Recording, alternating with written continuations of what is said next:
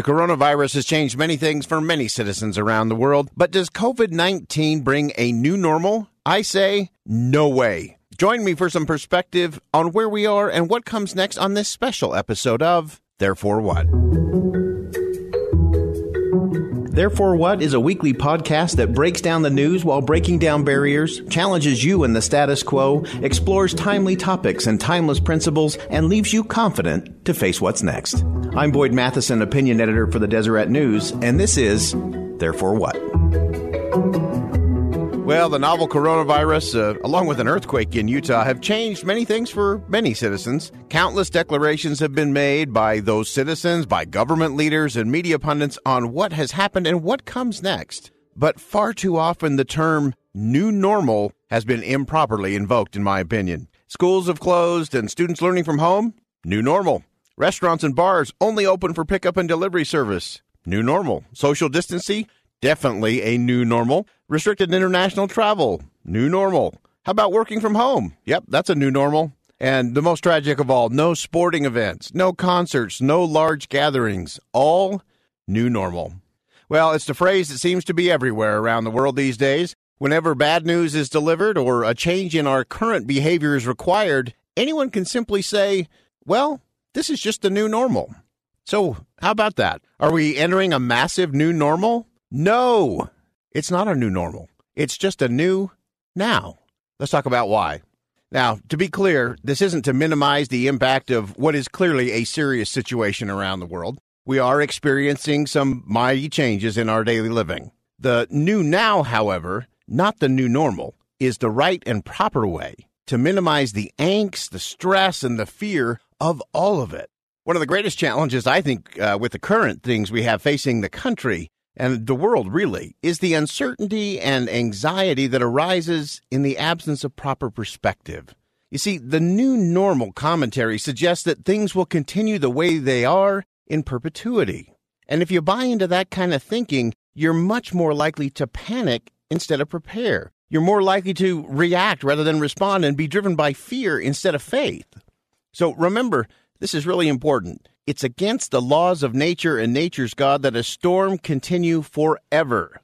Even the fiercest winds, even the most violent storms, eventually subside, and stillness follows. A moment of calm, a moment of confidence comes, always.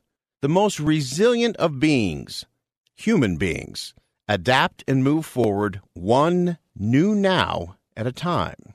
So, finding and even creating the stillness in the present is important. And it's possible. We can do this. While stillness in the perpetually uncertain is almost impossible. So let's look at some examples. One example is found in those who experience significant pain. So, a back injury, a, a cluster migraine diagnosis, or a cancer related chemotherapy can be life altering pain prognosis for the patients. And it's important to remember that pain, whether that's physical pain, mental pain, emotional pain, it's often presented to the sufferer as, well, this is just going to be your new normal and the horrific stress of sensing or believing that the current pain will continue forever as is, as the new normal, that can be absolutely overwhelming and entirely depressing. So rather than pursuing the old model of a new normal, where you masked solely by potent and even addictive medicine, a lot of pain specialists are now incorporating meditation and mindfulness into their treatment. These kinds of techniques, I can tell you, can be learned and they can be added to a holistic approach as a way for pain sufferers to be more present and better functioning in their new now. So, for example, uh, a sufferer can experience pain in the new now and still show up for their son's piano recital or for their daughter's basketball game. In the new now, they can feel the worry of paying medical bills along with their mortgage, and they can still give their best to the current customer standing in front of them at work. But if the sufferer only focuses on the new normal of chronic pain, man, they'd, they'd never have any moments of meaning, even in all the possibilities that get presented to them day in and day out in the present. See, it's about being here now, it's being present to the moment that matters. One of my favorite moments in the New Testament is when Christ and his disciples were on the stormy and raging sea. The disciples are frantically racing about the ship, trying to control everything while attempting to save themselves. And soon, as is often the case, they became weary with emotional fear and physical fatigue. Those are two enemies to us in any kind of crisis. So, in our day, during difficult times, chasing, mental or physical, often exhausts us. The mental gymnastics is absolutely exhausting. It causes us to stress out, give up, or cave in. So, in the context of the current coronavirus, we see this manifest in, in a lot of different ways. In manic buying, massive misinformation sharing on social media, the hoarding of supplies. Uh, it's also seen in irritability, hopelessness, and depression. Now, returning to that biblical account, after the disciples had so exhausted themselves through their frantic efforts, Christ arose and simply said, Be still, be still. And I have always felt that that declaration was not talking to the wind and the waves. He was talking to the disciples. He was, in essence, saying, Be still. In, in the new now, this is going to pass, and we're going to journey on.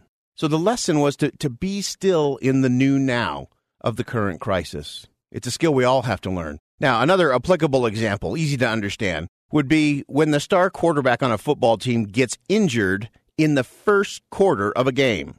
If the team starts obsessing on the new normal mindset, if that were the case, players would be focused on things in the future that they simply cannot control. They could start questioning, man, what are we going to do about next week's opponent? Or they could panic about the big rivalry game a few weeks out. Or they could be worrying about their pending playoff chances. All of those would prevent the team from performing in the only moment they can control the new now.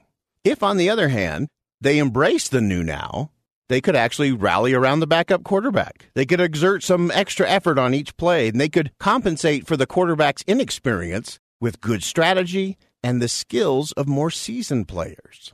So, living in the new now puts us in control of our emotions and ensures we focus on the things we can actually do today. You see, it's, it's difficult to rally to a perpetual new normal because it's so exhausting to think about things being the same forever. But people can wrap their heads around the idea of rallying to take on a new now. We do it all the time. So, yes, school will restart, healthy communities will be restored, restaurants will reopen, Sporting events with big crowds will thankfully rise once again. High school dances, international travel, religious gatherings, high fives, and even big hugs will all resume. So while suffering will be present in what feels like, I know it feels like a dark and pretty discouraging national and international moment, a magnificent, forward moving morning of stillness and newfound strength will follow, bringing with it yet another new now for all of us to embrace. And it's so important for us to make sure we get the right perspective. Uh, I often talk about this idea of having the right perspective on perspective. Some of you know that uh, growing up, I, ha- I had one major obsession in my life. One thing I wanted to do more than anything in the world, and that was to play college basketball. And starting in the seventh grade, I put in the time, hour after hour, sometimes eight, ten hours a day, uh, working towards that goal. And when I got to my senior year in high school, things were looking pretty good until my right shoulder started to wear down.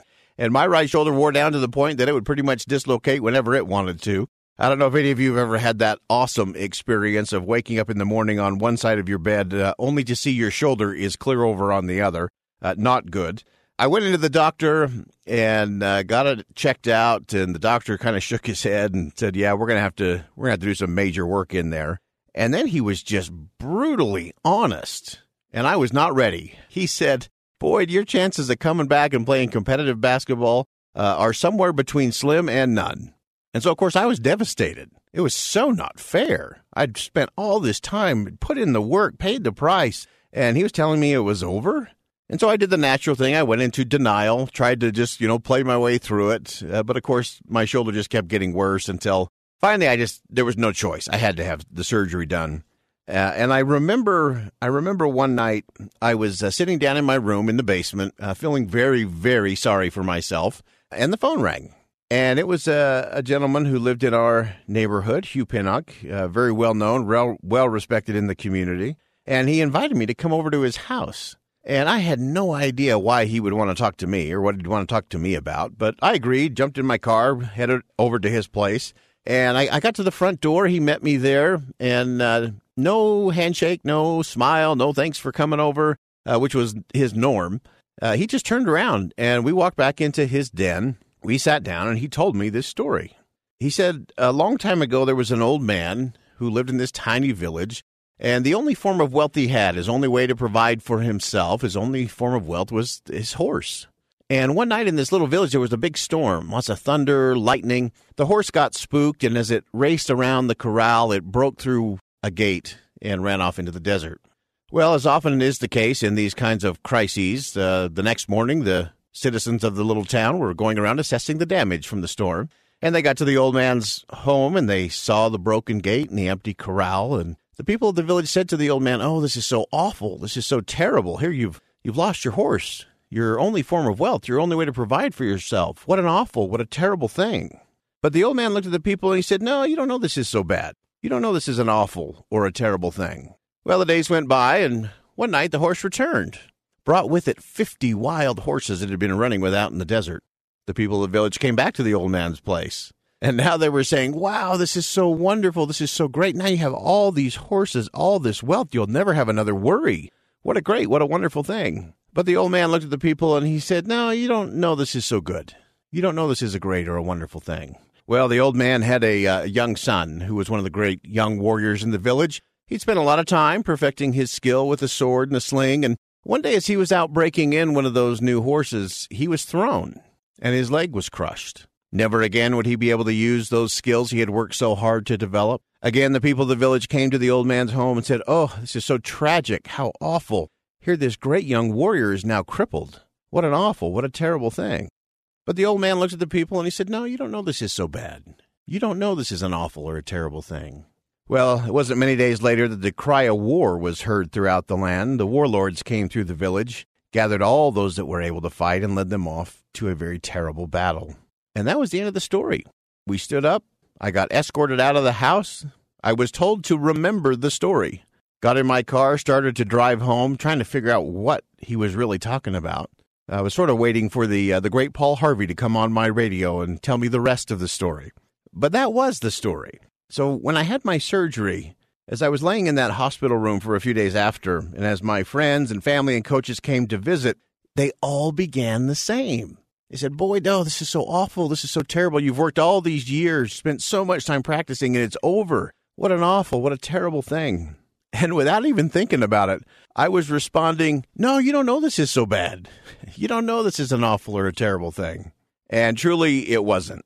Uh, in fact, it was one of the best things that ever happened to me because it was during those long hours, those long days of recovery and physical therapy that I really had a shift in focus. It created the opportunity for me to set some new goals and focus on some things that were a heck of a lot more important than making baskets or winning championships. And it forever changed me. It changed who I was, it changed what I would strive to become. Now, the reason I share that story with you in this special episode of Therefore What is positive perspectives a choice. Uh, we're in the middle of some pretty challenging times, to be sure. But when those time comes, what are we going to do? Are we going to murmur or are we going to ponder? Are we going to join the group griping and pity party and woe is me and this is so awful, this is so bad? Or are we going to find the opportunity that's within it? There's always something there in that new now. So maintaining a proper perspective, it's a skill. It's one that can be developed. It's one we need to make sure we develop and foster in our children and grandchildren. And it's it's way more than just an attitude adjustment. This is way more than just looking for the bright side. It's not about putting on a fake smile. It's not about looking at the world with a glass that's half full, half empty, or rose colored. Uh, it's not about glasses. It's about us and what's going on inside. And so it's important to remember that in the face of daunting, difficult, challenging times, we just might not know at the beginning if they're good or bad. We certainly know they're tough. We certainly know they seem overwhelming. But framing our perspective properly can be a first step to moving forward in the new now. There just might be an opportunity in the midst of these very ominous times and experiences. Therefore, what? As we look at this, uh, therefore what, this special episode today, I want to give you three things, three therefore whats that I hope you think about, uh, that I hope you take action on in the hours, days, and months ahead. First, look for the helpers. Uh, the late Fred Rogers, Mr. Rogers to most Americans, he gave his young viewers some really sage advice, as he always did, as he laced up his sneakers. Uh, but he did this when dealing with difficult situations, such as a pandemic, for example. His words are really poignant in the current situation, which has already changed and impacted all kinds of things, as we've been talking about sporting events to concerts, religious gatherings, medical visits, weddings, funerals. All of those things have been changed for the moment. We have a new now. Mr. Rogers told his television friends in the friendliest neighborhood on earth, he said, When I was a boy and I would see scary things in the news, my mother would say to me, Look for the helpers. You will always find people who are helping. And I tell you, I have seen that over and over and over again in the last few weeks and months as people are doing the extraordinary. They're making a difference for a neighbor in need. They're really reaching out. They're being creative and finding new ways to reach out, to touch people, to make a difference in so many different ways. It's an important skill that we need to make sure that our children and our grandchildren develop because there really are always helpers, whether it's first responders and medical people, whether it is just a good neighbor, a faith leader, whoever it might be, good friend. There are helpers everywhere in these kinds of situations. Second, we need to look for the leaders.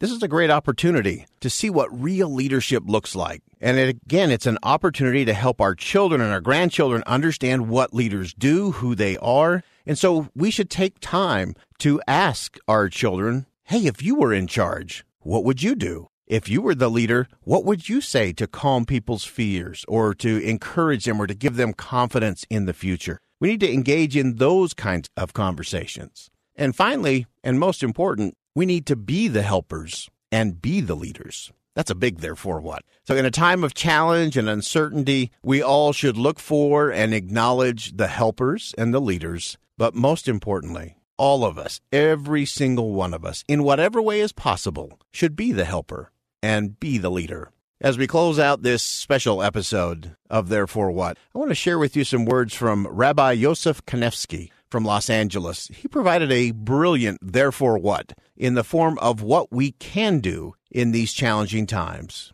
He said, Every hand that we don't shake must become a phone call that we place. Every embrace that we avoid must become a verbal expression of warmth and concern. And every inch and every foot that we physically place between ourselves and another must become a thought as to how we might help. Remember, we're not entering a new normal, it's just a new now.